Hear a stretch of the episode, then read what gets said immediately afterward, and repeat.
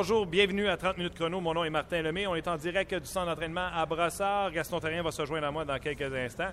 Euh, vous dire qu'à Brossard, première bonne nouvelle, Brendan Gallagher a patiné seul sur la patinoire numéro 2 ici au centre d'entraînement. Il tient son bâton. Mais on ne sait pas. Ses doigts sont tapés ensemble. On ne sait pas quel ça en dessous de ça. Mais il est capable de tenir son bâton. Je n'ai pas vu de rondelle euh, pour l'instant pour Brendan Gallagher. N'oubliez pas qu'il avait en tête et qu'il a toujours en tête d'être présent pour la Winter Classic. Et quand on a dit six semaines d'absence, ça y donnait après euh, la, Winter Classic, la classique hivernale. Donc, euh, on peut vous dire qu'on est en direct du centre d'entraînement à Brassard et que, pour le plaisir, Beaulieu et Udon. C'est vraiment Beaulieu qui monte à se battre à Udon. Ils ont jeté les gants et on s'amuse. Et c'est Beaulieu qui donne des trucs à Udon. Il doit lui montrer les mêmes trucs qu'il a appris de Brendan Prost. Oui, mais il ne devait pas être un bon élève avec Brandon Prost. il a coulé l'examen. Il a coulé l'examen. Ah boy. Euh, et là, Tokarski est toujours sur la glace. Condon a quitté. Tokarski a fait les exercices d'unité spéciale et Condon a travaillé avec euh, Stephen Waite, ce qui me laisse croire que ce sera Condon contre les Sharks de San Jose demain mardi. Et euh, toujours sur la patinoire, Jean-Jacques Degnaud avec Alex Gauchenyuk. Et euh, c'est Greg Patron également qui sont sur euh, la patinoire. Aujourd'hui, bonne nouvelle, Gaston, à l'entraînement, on a vu Torrey Mitchell pivoter le quatrième trio. Exactement. Très bon trio. Euh, moi, je, regarde le Torrey Mitchell. C'est un joueur de centre droitier, il était très bon. Avec Udon Andrighetto, sais-tu, jaillit pas ça, pantoute, pantoute, pantoute. Pourquoi? De la vitesse, de la finesse et surtout des joueurs capables de s'impliquer défensivement. Et là, je pense à Udon et Mitchell. Donc, pour moi, là, c'est un, ça pourrait être un excellent trio, étant donné que la nouvelle Ligue nationale, un quatrième trio, ça doit avoir un rôle spécifique. Tu es robuste, tu fais de l'échec avant, tu joues contre les autres. Ils ont un rôle, et à Montréal, ce rôle-là, c'est vitesse et intensité dans la zone ennemie. Eux, ils ont de la vitesse. Et si vous cherchez Brian Flynn, qui a fait du très bon travail au centre, bien, il est sur le troisième trio avec Desharnais et Fleischmann à droite. Euh... Là, tu sais pas si c'est le troisième trio. Ah, je m'en sac de ces numéros. là. C'est, euh, le trio Adernay. Trio Adernay avec Fleischmann et euh, Brian Flynn. Donc, c'est donc dire, et c'est bizarre, il y a un des trois joueurs que Michel Terrien n'a pas le goût de sortir qui va devoir sortir de l'alignement. Andrigetto ou Udon ou Carr, parce que Carr jouait sur le trio Adernay et Michel Terrien a dit après le match qu'il a vraiment aimé des, euh, ce que Daniel Carr amenait. mais c'est normal, quand tu montes un joueur de la ligne américaine, c'est-à-dire quand tu le gradues, là, tu as le droit de dire, écoutez, il l'a très bien fait, je suis content de ce qu'il a fait, mais là, il y a un vétéran qui arrive, puis euh, j'ai besoin surtout d'un ailier gauche. Donc, Carr a très bien fait. Et ça, ça laisse une bonne idée, une bonne, euh, je pense, dans la tête de Michel, là, une perception de Carr qui pourrait, si jamais il y a d'autres blessés, de, le rappeler. Donc, de le sortir, c'est pas une punition. Mission accomplie. Attends ton tour, sois patient, sait-on jamais. Il y a des transactions, il y a des blessures, plein de choses arrivent. Mais Moi, je dis que c'est correct a été rappelé avant Udon. Ça change rien. C'est donc dire que Udon impressionne depuis son rappel. Udon, il impressionne parce qu'il y, a deux points, deux matchs. Si tu regardes la fiche de Udon en deux matchs, là, Udon, il est plus deux. C'est pas pire. Carr, en, quatre matchs, il a un but, de passe, puis il est plus un. Lui aussi. Mais Udon, c'est d'un autre rôle. Carr, c'est pas la même chose qu'Udon. Udon, c'est un gars qui a une bonne vision, peut faire de bonnes passes, peut même jouer sur un avantage numérique, mais en contrepartie, c'est très rare que tu vas voir un jeune joueur sortir des rangs juniors et être aussi euh, bon défensivement, aussi responsable défensivement. Et lui, en plus, ça va faire une saison et demie qui est dans la ligne américaine. Là, on spécule parce qu'on ne sait toujours pas qui de cœur. Mais je pense que ça va Udon être et Andrighetto. Et curieusement. Non, ça ne sera pas Andrighetto. Oublie ça. Mais curieusement, les trois joueurs sont toujours sur la patinoire au centre d'entraînement à des c'est des jeunes, ça doivent de rester là. Et euh, si tu avais un pari à prendre, qui sort de Car, Car. Parce que moi, je pense que Udon va jouer avec Mitchell et euh, André Ghetto. il y a quatre buts en dix matchs. Donc, c'est à peu près mission accomplie. Quand je regarde, plus cinq. Donc, ils veulent voir encore un peu plus Udon. Je te dis pas que Udon ne sera pas retranché pour aller dans l'Amérique américaine avant Car, qui pourrait rester avec le grand, club, le grand club. Mais Udon, c'est spécial. C'est un cas spécial. Pourquoi? Parce que autant moi, toi, Michel Terrien et Marc pensent qu'il peut jouer dans la nationale. Donc là, on le montre. Il a bien fait. Va continuer dans la ligne américaine, brûler la ligne américaine, entre guillemets. Ah puis on verra. Car, c'est un autre style. Puis c'est pas le même style qu'Udon. Euh, on a eu tout un match samedi. Le Canadien qui est sorti en feu. 27 lancés en première période. C'est la troisième fois de l'histoire du Canadien qu'il réalise l'exploit. C'est un record de concession, 27 lancés. C'est un lancé, plus d'un lancé par minute. Il faut le faire. Moi, j'y vais avec. Euh, puis, tu sais, j'étais bien surpris d'avoir Dustin Tokarski devant moi le filet. moi aussi. D'ailleurs, sur la page Facebook de RDS, c'est la question que je vous ai posée, puis je vous la pose, puis je te pose, Gaston. Tout le temps le fun, une petite controverse de gardien de but. Condon? Ou Tokarski pour le prochain match? Regarde là, je n'ai pas triché. Pas de numéro un sans Price. Les deux gardiens en alternance. Moi, je pense que Michel était lui aussi agréablement surpris des performances de Tokarski. Je pense que tu as raison, et je dis bien je pense. Ça va être Condon puis Tokarski contre LA. Et après ça, je pense que du côté du Canadien, pas simplement Michel, on va voir ce qu'on va faire avec les gardiens de but. Si on s'aperçoit que Tokarski est bon, puis il l'a été dans la période l'année passée qui avait remplacé Price ou l'année d'avant, l'année passée, donc, on va dire, Tokarski peut nous donner quelques victoires. On va en profiter. Quelques victoires de plus en banque. C'est comme ça qu'un entraîneur pense. Maintenant, quand Price va revenir, ça, c'est dans beaucoup de temps, ça pourrait être aussi bien Condon que Tokarski dans les mineurs. Toi, tu vois ça, le Canadien prendre Condon puis le retourner dans la Ligue américaine. Pourquoi pas? Il va jouer. Il n'a pas fait, ce gars-là, cette année, là, un parcours normal. Il est arrivé avec le Canadien parce que Price a été blessé, il est devenu le gardien de but numéro un. Il a joué beaucoup, il a été très bon. À un moment donné, là, tu pourrais dire, regarde, va finir l'année là. L'an prochain, comme tu m'as fait remarquer, l'an prochain, qui a un contrat avec le Canadien? Mike Condon. Lui, c'est à peu près certain qu'il va être là. À moins qu'il arrive comme Tokarski, trop sûr de son affaire. Mais c'est certain que du côté du Canadien, on va essayer de voir à avoir le meilleur résultat avec un gardien de but. Puis là, dans le moment, ça va être avec les deux. Parce que tout le monde pensait que Tokarski jouerait peut-être un match ou deux. Il va peut-être en jouer plus. Écoute, Tokarski a assez bien fait euh, contre les Red Wings pour se mériter un départ dans le match suivant contre euh, les sénateurs d'Ottawa. Puis, je pense qu'il est un non-facteur. Condon a arrêté là avec les 27 lancés. je ne pense pas que Tokarski est un facteur. Par contre, on va donner à César ce qui est à César. Tu sais, tu connais mon affection ou mon non-affection pour Tokarski. Euh, il a fait tout un arrêt. Un arrêt. Pas grave il l'a arrêté. Il l'a arrêté solide en première période et le Canadien a traversé de l'autre côté puis il l'a mis dedans. Ça, pour moi, c'est un. Comme disent les Chinois, c'est un point tournant, c'est un game changer quand ton gardien fait ça puis tu t'en vas de l'autre côté puis tu dedans. Des fois, c'est un détail. Puis, comme tu dis, le Canadien aurait certainement lancé 27 fois puis Camden aurait été là. Puis le Canadien aurait certainement gagné contre les sénateurs. Mais il reste qu'il y a un facteur de dire l'entraîneur, là, moi j'ai été entraîneur, tu te dis comment ça se fait que l'équipe a joué comme ça avec Tokarski? Comment ça se fait que l'équipe joue comme ça avec Price? On le sait, on ne répondra pas à ça. Mais avec Condon, là, tu te dis, oups, est-ce que je pourrais peut-être aller chercher deux, trois victoires de plus avec Tokarski? Là, tout le monde dit, oh, mais ils n'ont pas besoin. Il n'y a pas un entraîneur qui n'aime pas gagner. Ben Michel, il vise rien de moins que la première position et la Coupe Stanley. Donc, lui, si je peux avoir une chance de gagner avec Tokarski, sans pour autant nuire à Condon, mais il nuit pas à Condon. Si Price était là. Mais là, s'il revenait avec Tokarski, là, là, il se peindrait dans les coins. Là, là, il se peinturerait dans les coins parce que là, le message qu'il envoie à Condon, il n'est pas bon. Il y a une question de message. Aussi. Oui, mais il va avoir parlé avec uh, Wade. C'est Wade qui va dire Michel, moi, là, voici comment je m'enligne avec mes gardiens de but. Puis Michel l'écoute parce que Wade, c'est certainement le meilleur dans la Ligue nationale, François. À. Donc, je me dis, Michel va écouter. S'il dit, garde, faut que tu reviennes avec Tokarski, dans ma tête, c'est clair, Condon, Malik, LA, c'est ça qui va arriver. Mais moi, je pense, comme toi, que peut-être qu'il va dire, fais attention, le message avec Condon, pas trop clair si tu fais ça. Puis Michel va dire, OK, on va, voici comment on va aller. Et là, ils vont parler les deux aux gardiens de but.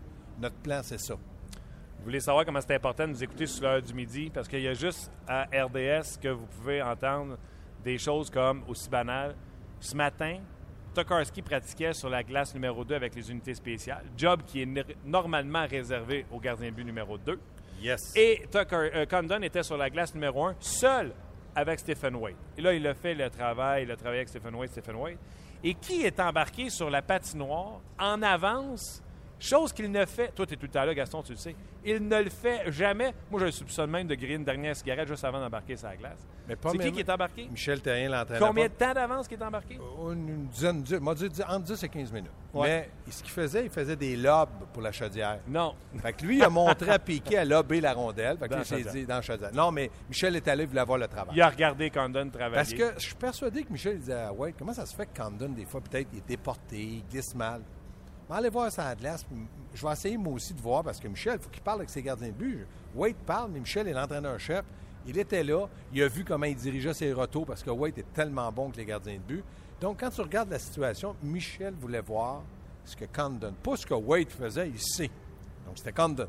Il, il, est allé faire de la relation publique avec son gardien. Moi, je te dirais qu'il est allé faire du. Il appelle ça du scouting, du. Ouais, non, moi, je pense pas qu'il est obligé d'aller sur la glace parce qu'il aurait pu écouter Stephen White. Je vais te donner mon opinion là-dessus. Mais tu veux voir avec tes yeux. Tes yeux, c'est tes meilleurs amis. Il a embarqué. Stephen White, tu l'as vu. On se l'a dit tantôt sur la galerie de presse. Stephen White a manqué deux lancers pendant une reprise sur euh, Mike Condon et Michel Terrien euh, euh, euh, niaiser Stephen White en étant complice avec Mike Condon. Et tabarouette, il se Tu sais, la, la, gesticule de Terrier, c'est de l'interprétation que je vous fais, mais il y avait une complicité avec Condon pour rire des ratés lancés de Stephen White. Il est allé rebâtir une confiance. Il est allé confirmer à Condon que tu pas. Tu as eu un repos. Tokarski était là. C'est toi qui vas être mon homme demain, mardi, contre Je suis loin de penser que Tokarski va avoir 4-5 matchs consécutifs. Peut-être. Mais Tokarski, là, s'il était si bon, il serait numéro un dans la Ligue nationale. Donc, Camden était bon. Là, il commence un petit peu, je te dirais, à plafonner. Il apprend. C'est ça. Donc là, Michel a dit Tokarski, deux matchs. On pensait qu'il y en aurait un. Il y en a eu deux. Oups, peut-être Tokarski en fait deux, trois, on ne sait pas. Mais Camden va revenir dans le but. Je ne suis pas inquiet de ça. Réagissez à cette, euh, cette nouvelle histoire de gardien de but à Montréal, autant sur la page de 30 minutes chrono sur le RDS.ca que euh, sur le Facebook. Luc, tantôt, sera avec nous pour vos euh, commentaires. Bien sûr, on va en discuter avec vous également. Je veux t'entendre parler de certains joueurs qu'on a vus samedi. Oui. Nathan Beaulieu qu'on a vu samedi, c'est le meilleur Nathan Beaulieu qu'on a jamais vu. Oui, mais il est comme ça.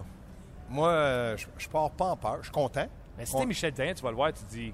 Ça, ça, ça, fait longtemps que c'est fait. Michel, là, ça fait longtemps qu'il dit Nathan joue comme ça. Regarde, en début de saison, on, disait il va être dans les quatre premiers, il joue bien. Michel doit dire continue à travailler, je suis content de ton travail, je suis content de ce que tu nous apportes, puis surtout, je suis content de ta progression. Là, Nathan, il est comme ça. C'était bon, ça. Nathan the Great. Nate the Great. Nate. Mais il reste que Canadien, il faut qu'il soit prudent. Là, Michel a peut-être dit à Beaulieu, écoute-moi bien, c'est très bien. Mais j'en veux un autre. J'en veux un autre. J'en veux 82 consécutifs. Après ça, c'est 83, 84. Mais Beaulieu, quand il est trop en confiance, on dirait qu'il se dit, oh, facile. Pas facile la Ligue nationale. Il faut toujours que tu travailles le lendemain. C'est son caractère. Passé, ça l'est pété. Oui, ça l'est pété, euh, oui, en tout cas. Bon. Fait que, oui, il était content. Maintenant, est-ce que ça lui a valu une graduation de, duo de défenseur? Il est encore avec Petrie. Non, il est encore avec euh, Gilbert. Gilbert, pas Petrie. Mais lui, il vise Petrie. Donc, il s'est dit, Michel, il dit, on va le laisser encore Gilbert. Il faut qu'il soit sûr qu'il soit capable. Parce que la brigade défensive du Canadien, depuis euh, quelques matchs, n'est pas au même niveau que là quelques matchs. Donc, c'est normal que Beaulieu, Markov, Piquet, ils ont tous eu un ralentissement ils ont ralenti. Pourquoi? Parce que Price faisait souvent les arrêts pour lui pardonner un but. Mais là, ça n'a pas toujours arrivé comme oh, ça. Et puis, on continue à gagner sans Price. Ils pensaient peut-être qu'il est arrivé. Mais Nate the Great, 16 euh, minutes au dernier match. Euh, Comparativement à 13-14 avant. Donc, c'est 2-3 minutes de plus. Exactement. Et surtout, c'est 16 excellentes minutes. Il a amené 4 euh, lancers au filet. Il est responsable du premier but. Qui lance les hostilités là, alors qu'il fait le tour du filet et que Brian Flynn stationné euh, derrière Carlson, qui soit dit en passant. Euh, Parce que tu regardes Gilbert aussi, 16 minutes. Donc, dans le cas de Michel, son duo il a donné, satisfaction. Plus de temps de là. Petrie, 19. Des fois, Petrie joue 21, 22. Mais Petrie, il a joué un bon match, aussi il a marqué un but, mais il reste que des fois, il fait des erreurs. Puis ça, Michel, même si tu es un bon défenseur ou un bon joueur, il veut que tu prennes conscience qu'on a besoin de toi tout le temps. L'autre joueur qui m'a impressionné, euh, c'est Max Pacioretty. Écoute, 8 lancés, 5 lancés bloqués, je pense, ou 3 lancés bloqués. Mais c'est ça. C'est ça, Il était sur la glace vendredi. Il n'y a personne qui est venu vendredi. T'es-tu venu, toi, vendredi? Non. Il n'y a personne qui est venu ici vendredi. Le Canadien nous a annoncé un congé. On a appris par la suite qu'il y en avait un sur la glace. C'était Max Pacioretty. Je pense que Max Pacioretty, dans le moment, ce qu'il fait, c'est que lui, là, il a de la misère avec son explosion. Fait que lui, là, quand, il part, ça veut dire qu'il ne prend pas assez de distance entre le gars qui fait un repli défensif agressif. Donc, lui, ce qu'il a fait, il se lance dans les euh, élastiques avec Pierre Allard. Là, il s'attache, autrement dit, il s'attache, puis ça, c'est très dur. Donc, son centre de gravité baisse, ses jambes donnent une, euh, propulsion beaucoup plus grande. Et là, Emeline fait ça, lui a fait ça. J'ai vu Plekanec faire ça. Ça, c'est, tu appelles ça des bons professionnels. Ce que ça te donne, c'est que ça te donne la force dans tes jambes pour être beaucoup plus rapide au départ. C'est ça que Paturity a besoin. J'ai adoré. Écoute, si on dit qu'on Mais 8 lancés, c'est ça, Paturity. C'est 5 lancés et moins, Paturity, tu te demandes n'a pas été blessé une période. Oui, c'est ça. Mais là, on reconnaît, tu sais, on disait tout le temps, on reconnaît les vrais leaders quand ça va mal. Il a vraiment décidé de prendre le taureau par les cornes. Il a joué un très bon match. Le Canadien a gagné. Quand tes vrais leaders jouent bien, le Canadien a beaucoup plus de chances de gagner et c'est n'importe quelle équipe, c'est comme ça. Gallagher qui patine déjà ce matin? Rien de surpris, mais c'est normal. Mais là, il lancera pas. Puis là, comme tu dis, il a les doigts attachés. Tu sais, il y en a qui marchent. Moi, je suis comme ça. Je marche, puis j'ai les mains enflées. Donc, lui, s'il patine, puis on s'aperçoit qu'il enfle des doigts, on va dire, relaxe un peu. Ça veut dire que c'est un peu de pression. À partir du moment où il n'y aura plus ça, il va patiner, lui, là. C'est sûr, il a pas mal d'un jambes, mal aux doigts. Ce qu'il va lancer, non. Mais à un certain moment, ils vont lui mettre même une flexibilité dans le plâtre ou dans l'appareil qui va couvrir ses doigts. Tu vas voir. Sauf que si tu reçois un autre lancer ou un coup de bâton, c'est là que le Canadien va dire tu joues pas à classique où tu joues, là. puis le docteur aussi. Mais le reste, je je suis pas inquiet que lui ne perdra pas de forme. Déjà hâte demain, on se voit demain? Puis Devente était sa glace en passant. Devente Smith-Pellet également était sa glace, mais lui, il ne revient pas au jeu oui. prochain match. Bon. Mais Mitchell sera là. OK. Bon. Mais considère-toi salué, puis passe un excellent après-midi. Merci, Gaston. On te revoit cet après-midi au, euh, entre deux matchs avec euh, Luc B. Puis, euh, merci, Gaston. 5 à 7 aussi. Merci, Gaston. Alors, on vous rappelle les grandes lignes de cet entraînement. Mitchell patinait, sur le quatrième trio. Gallagher a patiné en solitaire sur la deuxième patinoire. Et, euh, bon, vous l'avez entendu, Smith Pellet également patiné. C'est Condon qui était dans le filet du gardien but numéro un. Et c'est lui qui a quitté le premier. Euh, a fait du temps supplémentaire. Donc, euh, je vais vous donner d'autres détails euh, dans quelques instants. Mais juste avant, on va y rejoindre notre collaborateur Pierre Lebrun. Salut, Pierre. Salut, salut. Comment ça va? Ça va très bien. Tu regardes ça encore les matchs des Cowboys ou. Euh? Ah, ben oui. Ah, OK. Je pensais que vivre que c'était fini, c'était fini. Ah, il a bien joué hier. Une bonne game jusqu'à la fin. Hein.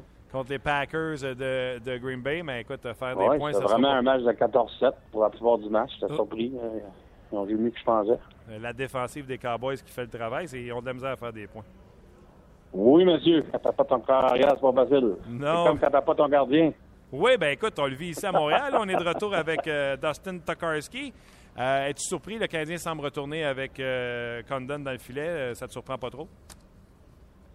Ah, ben, je pense pas qu'il y a vraiment de différence entre les deux. Hein. Je veux dire, je dis pas ça, je dis ça avec respect, mais je veux dire, les, les, deux, c'est des numéros deux. Il n'y a pas vraiment de différence entre un ou l'autre, tant qu'à moi. OK. je veux te parler de joueurs qui font la différence, par exemple.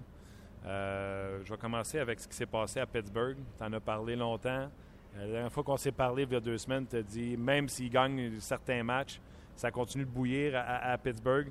Je pense que c'est sans surprise que tu as vu tout le monde se faire, euh, l'entraîneur-chef se faire limoger. Non, je n'étais pas surpris. je pense que ça commençait à aller dans cette direction-là en mi-novembre. J'ai parlé avec le directeur général Jim Rutherford hier et puis ça fait un bout de temps qu'il pense à le faire. Je pense qu'il aurait peut-être mieux aimé faire un échange avant. Mais comme on a vu cette saison, jusqu'à temps, il n'y a pas encore eu d'échange.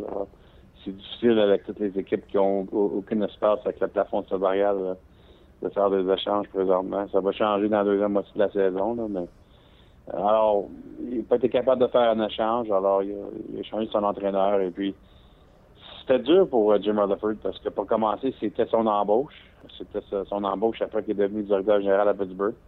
Alors, tu sais, ça, c'est avoué que fait une erreur.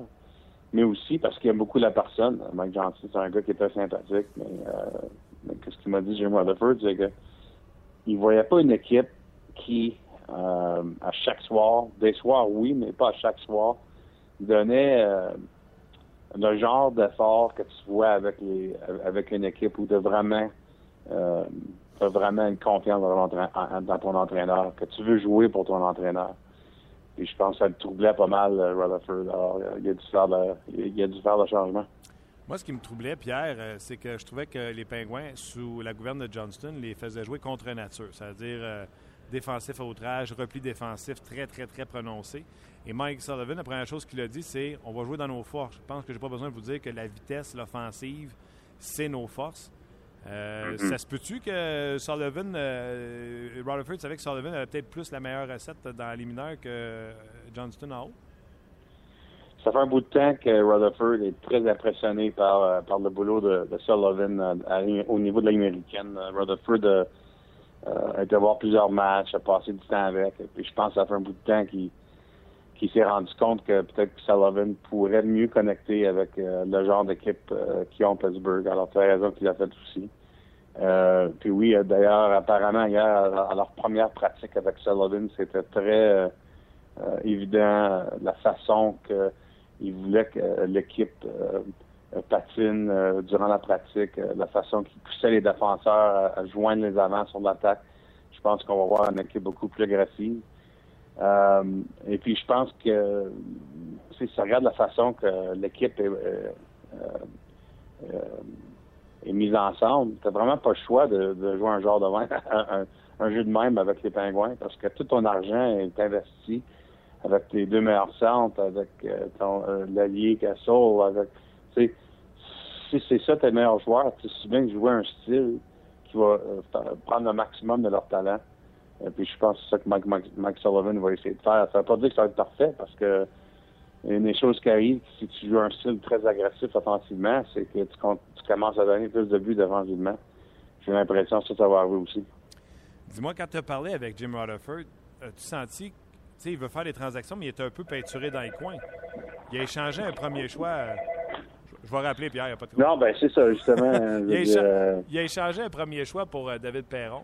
Il a échangé euh, son meilleur espoir avec Kapanen et un premier choix pour ramasser Phil Kessel. Donc, puis tu sais, c'est pas les Pingouins qui ont les plus beaux jeunes qui s'en viennent, à moins que je me trompe. Donc, je trouve qu'au niveau faire les transactions, il a les mains attachées un peu. Ben écoute, c'est la raison que Jim Rutherford il, a été embauché. Euh, si tu te rappelles, euh, durant le temps que euh, Ray Shiro a été congédié il y a quelques années, Julien Brisebois a été un des candidats pour être le nouveau directeur général, ainsi que Jason Botterill, qui est le jeune assistant directeur général à Pittsburgh. On a décidé au lieu que des propriétaires à Pittsburgh d'aller avec un vétéran pour Rutherford. Puis, je n'ai pas besoin de te dire pourquoi. C'est évident que c'était la décision. On garde la fenêtre ouverte plus longtemps qu'on peut avec une équipe de vétérans. On veut gagner maintenant. Euh, parce que si tu embauches soit Botterill ou Brisebois, je pense que tu annonces que c'est le temps de refaire l'équipe. Ça ne pas dire tout refaire. Évidemment, Crosby mais il reste beaucoup de hockey euh, pour plusieurs années mais ça aurait peut-être pris euh, une différente augure avec Brisbane Botterill dans le sens de ne pas échanger les choix de première ronde, euh, de développer plus de jeunes joueurs, etc. Mais c'est pas ça qu'on a fait. On a embauché Rutherford. Et puis, tu peux regarder ce qu'il a fait depuis qu'il a embauché. tu l'as a échangé Perron pour un premier choix. Ils ont échangé plusieurs jeunes joueurs pour Phil Castle. C'est là maintenant à Pittsburgh. Et c'est une raison qu'ils ont, ont, changé d'entraîneur parce que c'est il y a peut-être un an ou deux qui reste dans cette fenêtre avec cette équipe qui, est composée comme ils sont. Puis je peux dire franchement, si les Pingouins manquent la série cette saison, je pense qu'on va devoir se demander des questions très importantes avec l'organisation. Exactement. Mais en tout cas, moi, je pense qu'avec un gars comme Sullivan, aujourd'hui, il disait que euh, c'est lui qui va s'occuper de l'attaque à 5, puis il voulait avoir une attaque à 5 de shooter, des gars qui allaient prendre euh, des lancers au filet, puis qu'on allait converger vers le filet si tel était le cas et que ça fonctionne, Pierre, on aurait bien fait de garder Crosby dans notre pool.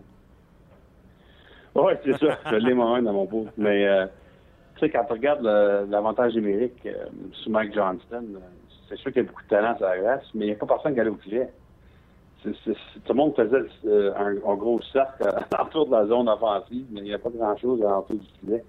Alors, je pense que Mike Sullivan va vouloir changer ça. Question qui était posée à l'antichambre samedi à la suite du match canadien-sénateur. Elle était simple. C'était Carlson ou Souban. Tu aurais répondu quoi? Moi, je prendrais Dowdy. je le savais, je l'ai écrit, Pierre, tabarouette. Je savais que tu allais me répondre Doughty. D'ailleurs, réponds-moi pareil à Carlson Souban. Puis ma deuxième question, parce que c'est ça que j'ai écrit, je savais que je t'ai vu sur Twitter euh, au sujet de Drew Doughty.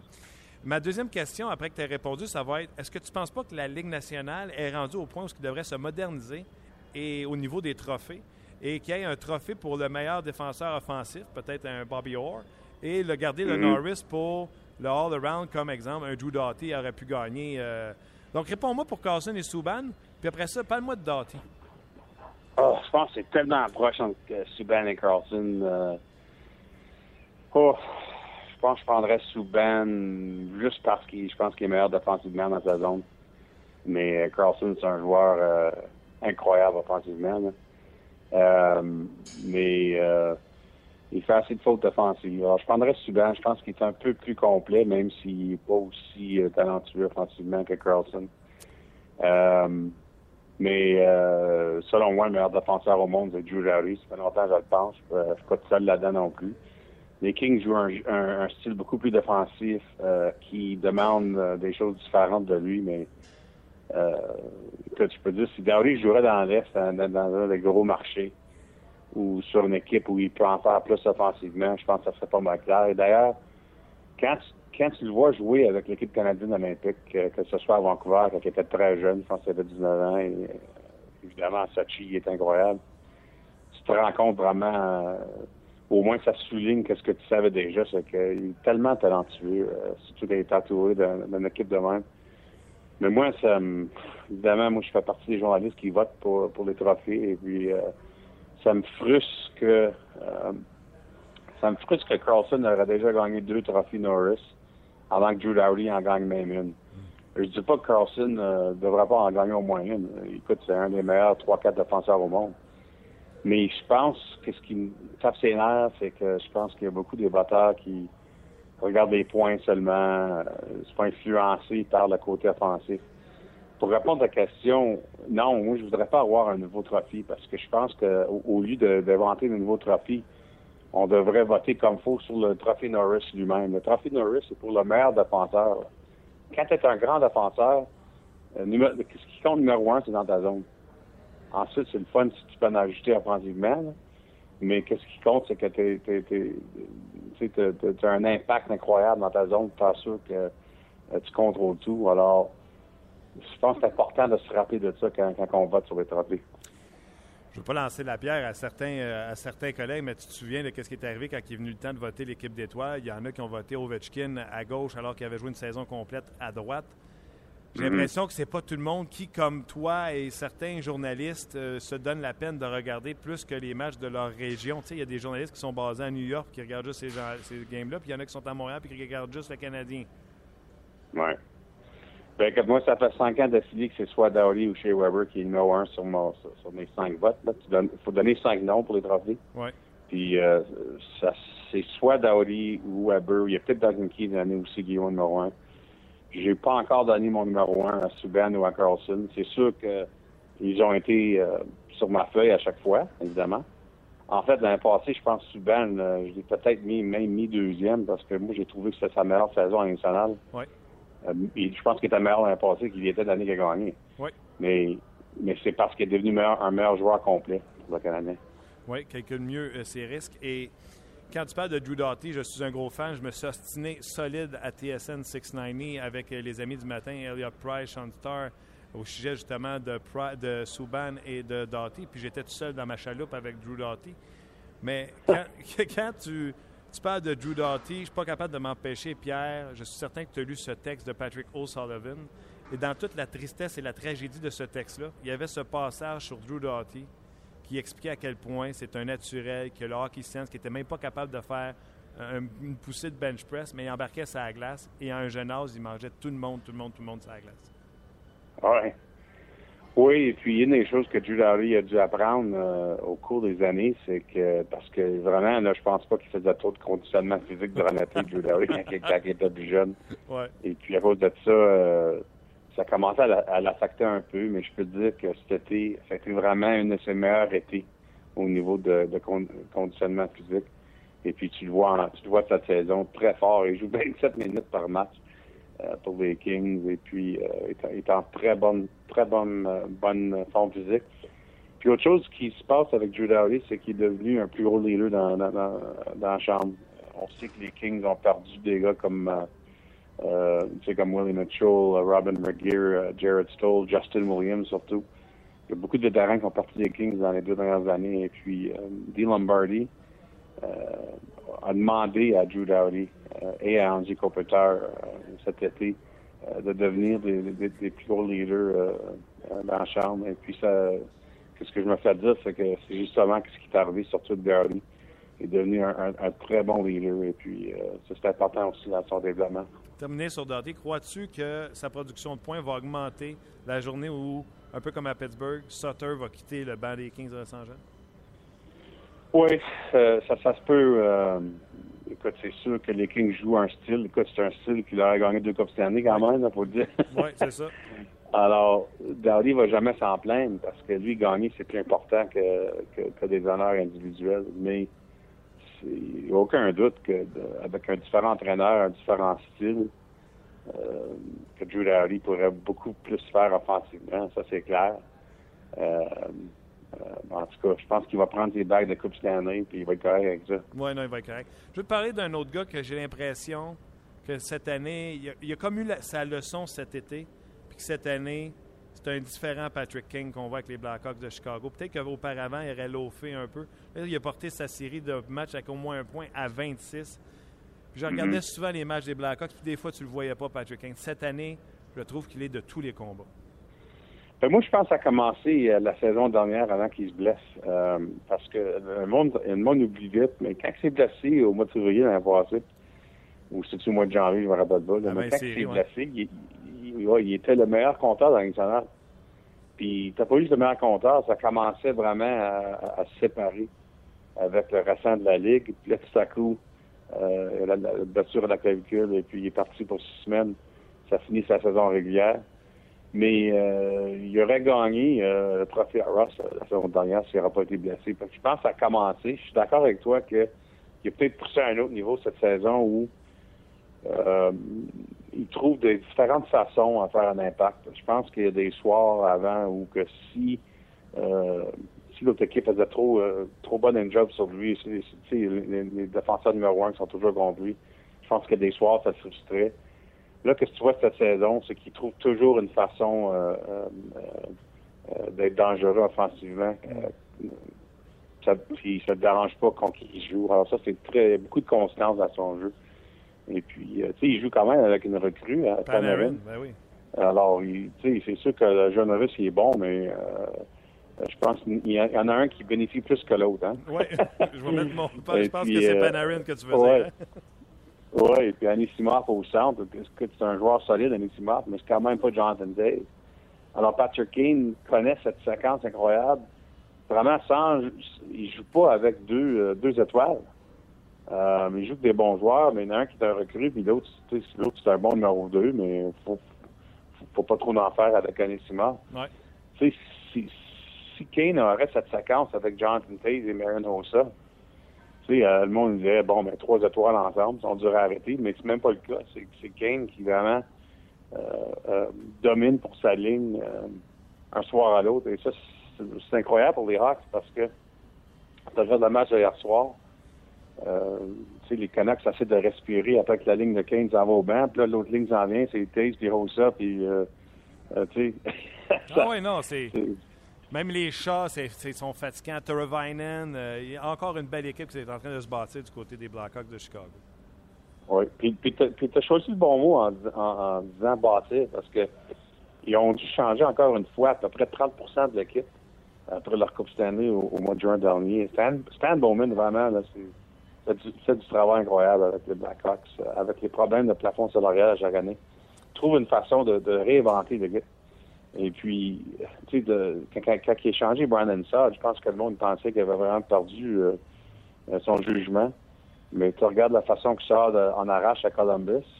Puis vraiment, Panarin, qui a signé comme agent libre. Toutes les 30 équipes auraient pu avoir Panarin. Les Hawks ont signé. Euh, ils croyaient fortement que Panarin aurait le talent pour s'ajuster à une Euh, c'est rare, franchement, que ça arrive. La plupart des joueurs que tu viens arriver de l'Europe, là, qui sont comme agent libre, il y a une raison pour être agent libre. Ouais. Euh, parce qu'ils sont pas assez bons. Euh, pas le cas avec Tannerin, très talentueux. Euh, et puis, toutes sortes de changements en ligne bleue, la troisième et quatrième ligne. Et puis, les Hawks continuent. C'est sûr que c'était moins évident au mois d'octobre, au mois de novembre, parce que tout le monde devrait trouver de la chimie et s'ajuster. Mais encore une fois, les Hawks, vont être une, une des meilleures formations au printemps. Euh, il y a plein de sujets, j'aurais aimé ça parler avec toi, entre autres la poussée des Islanders, euh, Yaguerre, euh, mais je vais me garder juste une petite minute avant qu'on se laisse. Le Canadien affronte les Sharks demain. À quoi que les partisans du Canadien doivent s'attendre avec la visite des Sharks? Qu'est-ce que tu peux nous dire sur les Sharks qui viennent de subir six défaites de suite? Oui, bien justement, les Sharks sont, tellement difficiles à prédire. Ils ont eu une séquence cette saison où ils ont gagné toutes leurs six matchs à la route. C'est la première fois dans l'histoire des Sharks qui ont fait ça. Ensuite, ils reviennent à la maison, puis ils sont pas capables de rien faire. Alors, écoute, c'est une équipe, on sait, qui a manqué les séries le, printemps dernier pour la première fois dans une décennie. alors, on rebâtit l'équipe sans tout rebâtir, parce qu'il y a encore beaucoup de vétérans sur l'équipe, mais il y a aussi plus de jeunes sur l'équipe qu'on a eu là, dans, plusieurs années. Alors, c'est comme un mix des deux. On essaie de, de, refaire un peu sans devenir une des pires équipes dans la ligue. Alors, c'est difficile à faire, mais c'est ce qu'on veut faire à San Jose. Euh, une des choses que je peux dire, c'est que lorsque j'étais à San Jose, euh, avant la réunion des propriétaires à Pebble Beach, c'est la première fois que je me rappelle d'avoir allé à un match à San Jose dans les derniers dix ans. J'ai vu tellement de, sièges vides euh, dans un amphithéâtre qui est habituellement à San, à San pour plusieurs et plusieurs années. Alors ça, c'est ça, c'est l'autre pression qu'on a sur les Sharks dans ce marché-là, c'est que ça fait longtemps que c'est un marché fort, un marché avec beaucoup de succès, mais ça démontre que c'est une équipe qui ne peut pas se permettre de devenir une des pires et, euh, et, et encore avoir beaucoup de partisans dans le terre. Alors ça, ça c'est important à noter parce que ça explique les décisions, je pense, qu'on fait avec l'équipe. Pierre, un gros merci. Euh, je n'aurais pris encore un gros 10 minutes, mais on va se prendre un rain check pour lundi prochain. Parfait. OK, merci. À la prochaine. Bye-bye. C'était Pierre Lebrun qui euh, couvre les activités de la Ligue nationale de hockey. Vous pouvez le suivre euh, sur son fil Twitter. Toujours euh, très intéressant. Alors, je suis sous le choc. On va parler avec Peter DeBoer dans quelques instants, l'entraîneur-chef des Sharks de San Jose. Mais là, je suis sous, le choc. Sous le choc. J'ai parlé de Condon. Condon était sur la partie noire. Tokarski était avec les unités spéciales. Condon est sorti avant Tokarski. Châteauroux a confirmé Tokarski devant le filet demain contre les Sharks de San Jose. Alors, euh, je suis assommé. Assommé, assommé, assommé, assommé, assommé, assommé. Mais, comme on l'a dit, Michel est là pour gagner. Et il croit que présentement, il doit surfer avec euh, le succès de Dustin Tokarski. Donc, euh, j'en suis, j'en suis subjugué. Ah. Là-dessus, euh, on va aller à vos euh, commentaires euh, tout de suite. C'est maintenant l'heure des commentaires des amateurs. En vrac! Oui, mon Luc, les commentaires des amateurs, surtout sur cette histoire de Tokarski Condon.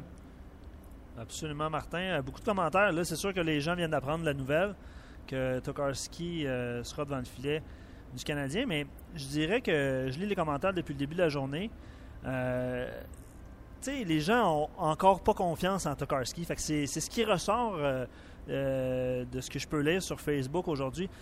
Les gens disent, ben Tokarski, puis je pense que les, tu, vas, tu vas rejoindre la majorité du monde parce que c'est ça que tu disais toi aussi. Euh, là, tu es assommé. Je vois que tu es présentement ah assommé.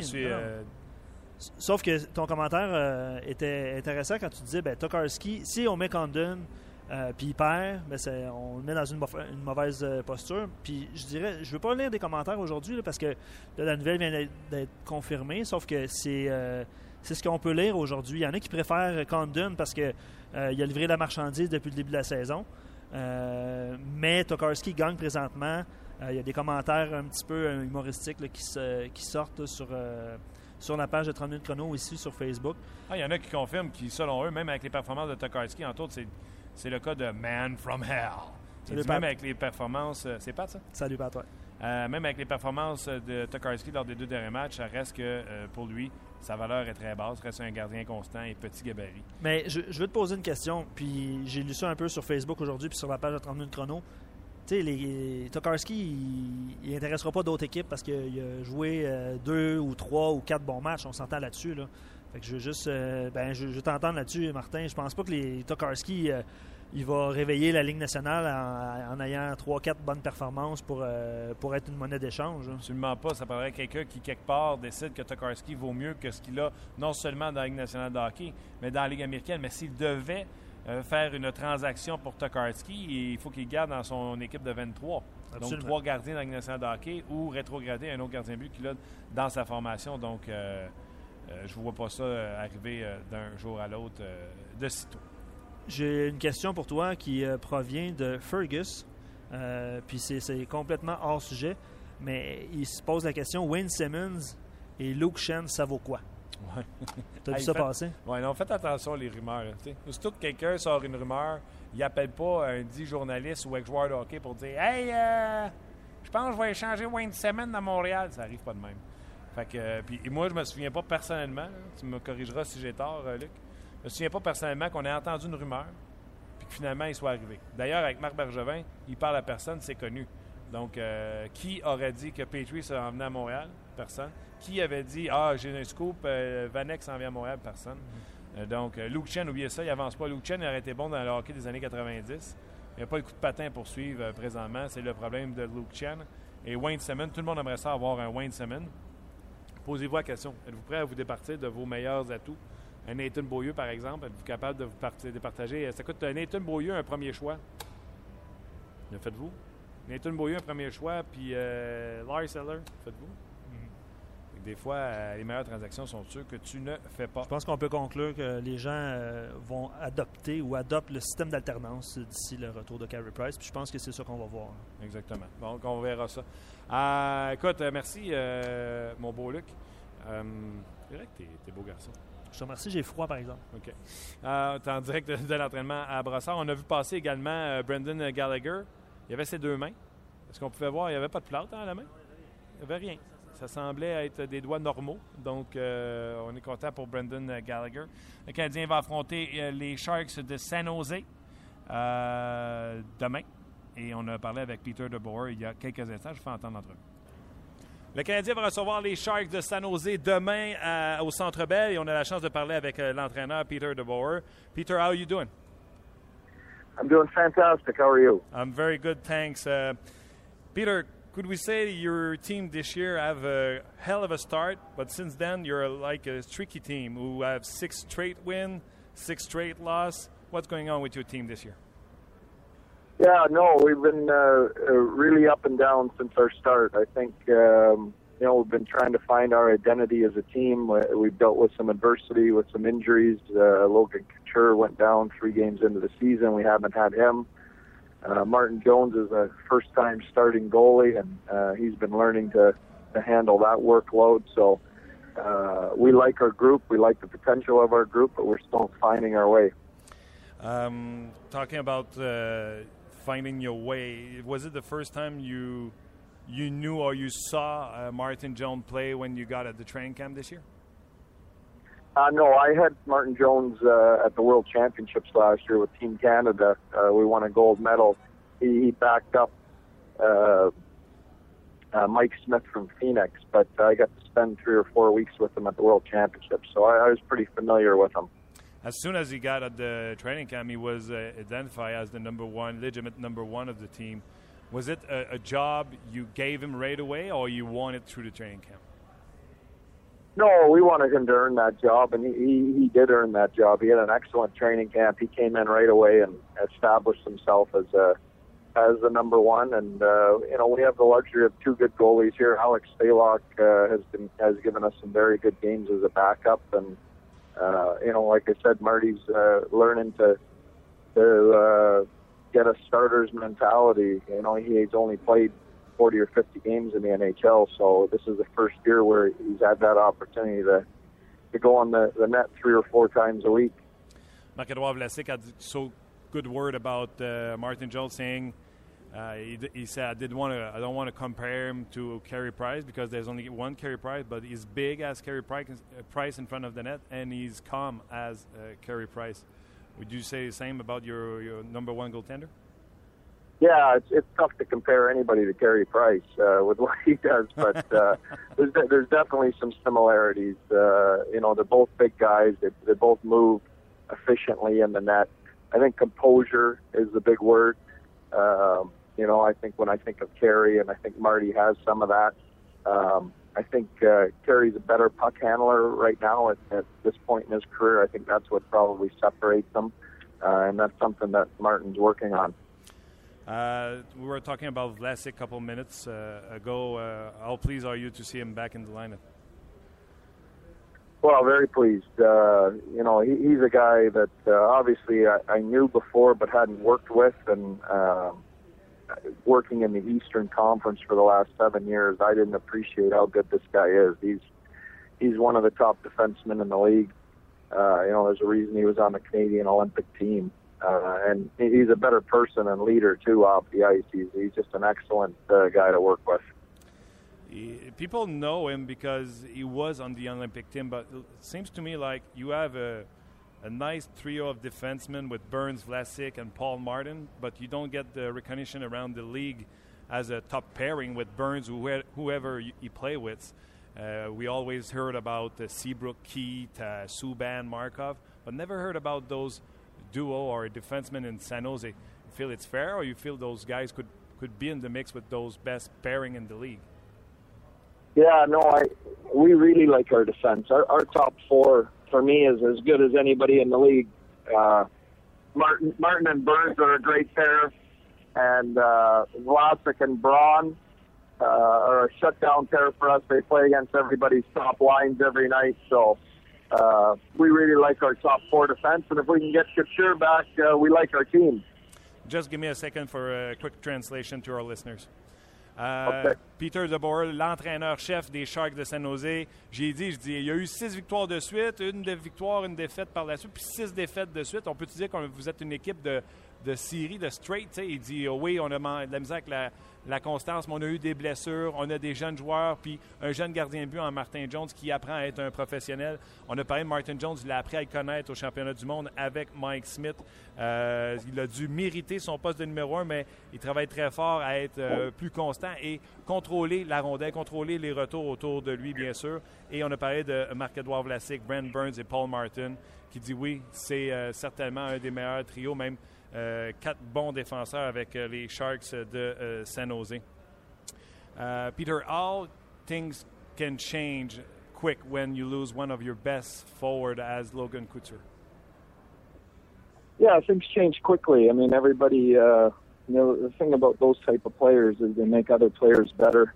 Uh, you know, you you slot people in your lineup uh, in the proper order when those guys are are there. He's a he's a number one, number two center with Joe Thornton, and when you take him out, everybody in your lineup has to play higher than uh, they should, and it affects a lot of areas. He's a plays in the power play, plays in the penalty kill.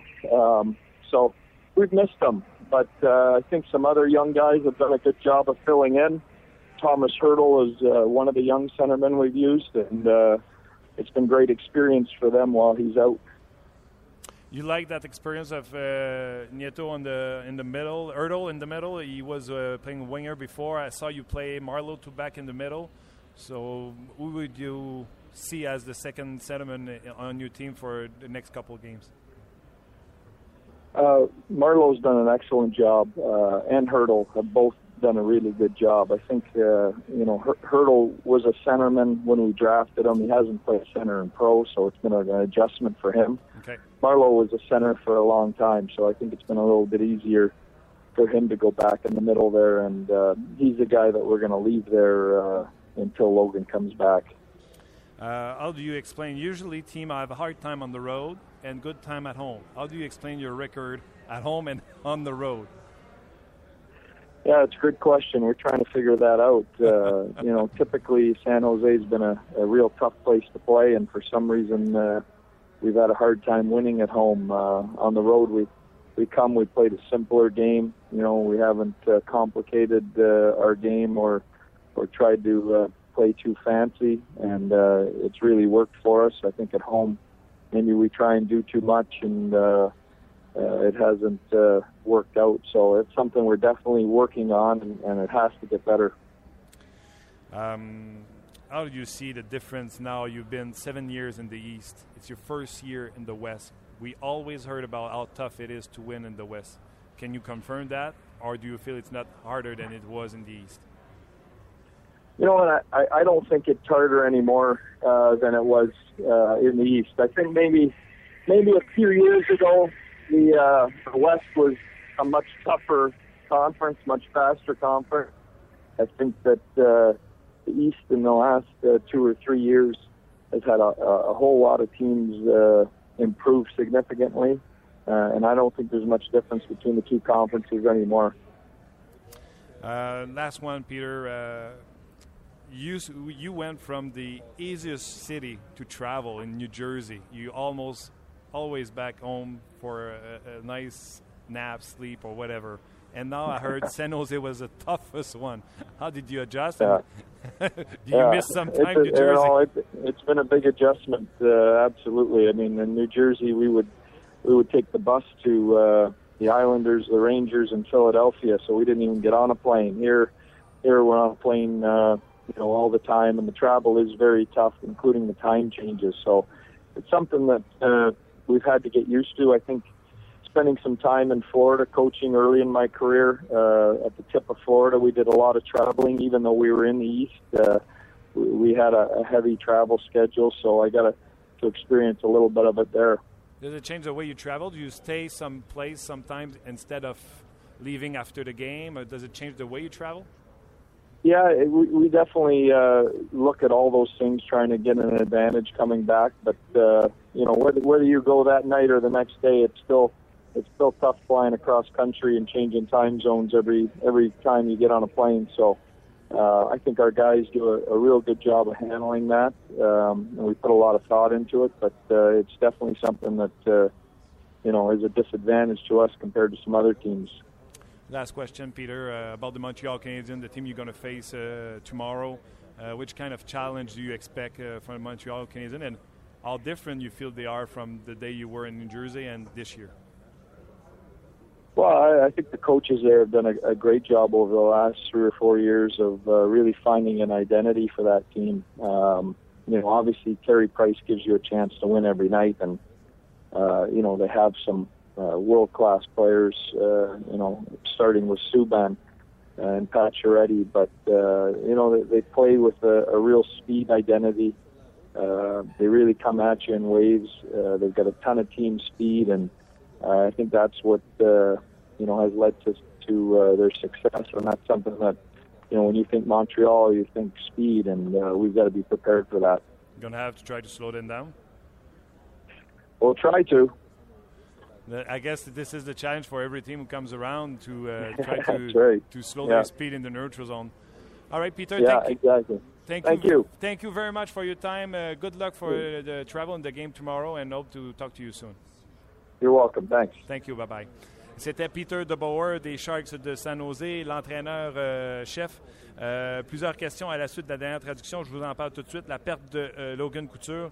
Il a dit que euh, Hurtle et Marlowe ont alterné pour le remplacer, mais que Hurtle, qui était un centre lors du repêchage, apprend à être un centre au niveau de la Ligue de. Donc, c'est certain que Marlowe a un peu plus de facilité en ce moment. Donc, on peut s'attendre à voir Patrick Marlowe au poste de centre. Euh, J'ai demandé au sujet des succès de l'équipe à l'étranger, mais plus de succès à domicile. C'est bizarre parce qu'il dit normalement, San Jose, c'est un, endroit difficile à, à jouer. Et là, euh, soudainement, on a de la difficulté à remporter euh, nos matchs. Mais on travaille là-dessus. C'est encore une fois, on parle de constance. On a parlé de la différence entre l'Est et l'Ouest. Il dit, je suis plus d'accord pour dire que l'Ouest est plus fort que l'Est. Je dirais depuis deux, trois ans. Je pense que l'Est et l'Ouest, la parité dans la Ligue nationale de est présente euh, présentement. On a parlé des voyages également, parce que vous savez que les parties de New Jersey, où c'est peut-être l'endroit le plus facile à jouer au hockey en termes de voyage, parce qu'il dit, tu prends l'autobus pour aller à Rangers, Islanders, Flyers, c'est en autobus, tu prends jamais l'avion. Tandis qu'à San Jose, tu es constamment dans l'avion. Puis en plus, ils ont de l'autobus à faire pour se rendre à, à l'aéroport en plus de, euh, de, voyager en avion. Puis à chaque fois que tu prends l'avion, c'est pour un changement d'heure. Euh, donc, c'est jamais facile. Des fois, on est obligé de rester à des endroits plus longtemps pour euh, être certain qu'on peut s'habituer. Mais les joueurs font un bon travail à ce niveau-là. Et au niveau du Canadien, il dit ce sera tout un test. Cette équipe-là est rapide. Euh, des joueurs d'impact comme Piquet Subban, Pacioretty. Les coachs ont donné une belle identité à cette équipe-là présentement aux, aux, Canadiens de Montréal. Cette équipe-là joue avec vitesse, donc le louanger le travail de Michel Therrien. Alors voilà ce qui résume un peu les commentaires de Peter DeBoer. Bien sûr, vous pourrez entendre l'entrevue sur le RDS.ca et le RDS Go. Et euh, Peter DeBoer qui sera à Montréal demain en direct de San Jose. Cette entrevue a été réalisée à 11h45, juste avant qu'on entre en onde. Il attendait pour prendre l'avion, les Sharks qui s'en viennent à Montréal au moment où on se parle. Donc, passeront la soirée ici à Montréal. Et j'ai cru entendre tout à l'heure que Marc-Edouard Vlasic sera à l'antichambre ce soir. Est-ce que c'est exact, mon ami Luc? Absolument, absolument. Euh, donc, euh, à ne pas manquer euh, ce soir, Marc-Edouard Vlasic avec la gang de l'antichambre. Aujourd'hui, vous pourrez suivre, bien sûr, entre deux matchs avec Gaston et Luc B, le match des Kings et des Sénateurs. Match intéressant à suivre à RDS. C'est quand on dit la Ligue nationale est à RDS. Hein? Les Kings sont à RDS. Et c'est les Kings qui affronteront les Canadiens lors du prochain match. Prochain match qui aura lieu euh, jeudi, si je ne me trompe pas exactement, jeudi contre les Kings de Los Angeles. Et là, j'ai le producteur euh, Chris, Christian, qui m'écrit Ouais, ouais, ouais, Vlasic, c'est t'asseoir à l'antichambre. Manquez pas ça. D'ailleurs, je ne sais pas si vous avez pogné, euh, attrapé samedi. André Markov à l'antichambre. Il était en voix, il avait envie de jaser. D'ailleurs, vous allez pouvoir retrouver cette vidéo, cette entrevue sur le rds.ca, entrevue qui a été faite avec la gang de l'antichambre, entre autres Chantal qui était à l'animation. Euh, ce samedi. Ce soir, ce sera Stéphane Langdo. Fred et Yannick au 5 à 7 euh, ce soir. Ne manquez pas ça également. Et Hockey 360 euh, comme d'habitude avec Marc Labrec. Donc, ne manquez pas notre calendrier. Et nous, on se reparle demain pour un autre 30 minutes chrono. Bien sûr, on sera en direct de Brassard. On sera en préparation du match canadien Sharks. Nos invités, Pascal Vincent sera avec nous également. Gaston Terrain en direct du Centre Bell. Et on travaille sur Jonathan Huberdeau demain? Jonathan Huberdeau sera avec nous demain, donc soyez là pour un autre 30 minutes chrono. D'ici là, on se parle demain. Bye bye tout le monde.